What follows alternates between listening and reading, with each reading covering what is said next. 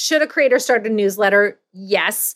Um, I was talking to Delma recently, who I know you guys know, TikTok's uh, Queen of Business School. Yeah. And she sure. had just started a newsletter. I love Delma. Um, I love her content. She had just started a newsletter and she was struggling a little bit with how much work it was and also kind of the mind shift between creating video to more text content.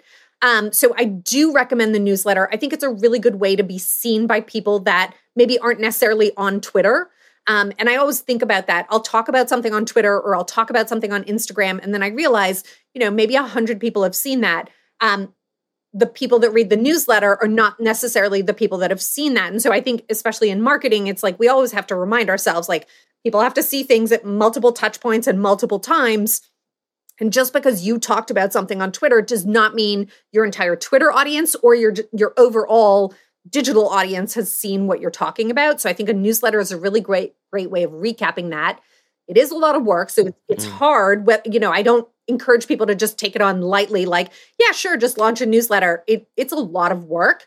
Um, and then your last question was about kind of the saturated space there's always room for new voices, just in the same way that there's always room for new Instagram creators, there's room for new TikTok creators. I think that you just have to have a unique voice and a unique point of view. So I think if all you're doing is recapping headlines, for example, um, that's not necessarily going to work because there's already people doing a really good job at that. But if you're recapping headlines and bringing a really good perspective or analysis, that's great. Or if you're digging deeper into a story and talking to people and doing interviews, that's great. So I think there is a way to do it. It's just in the same way you become a creator in on any platform or in any medium, you have to figure out what is your, you know, the unique value that you're providing to the people who would subscribe.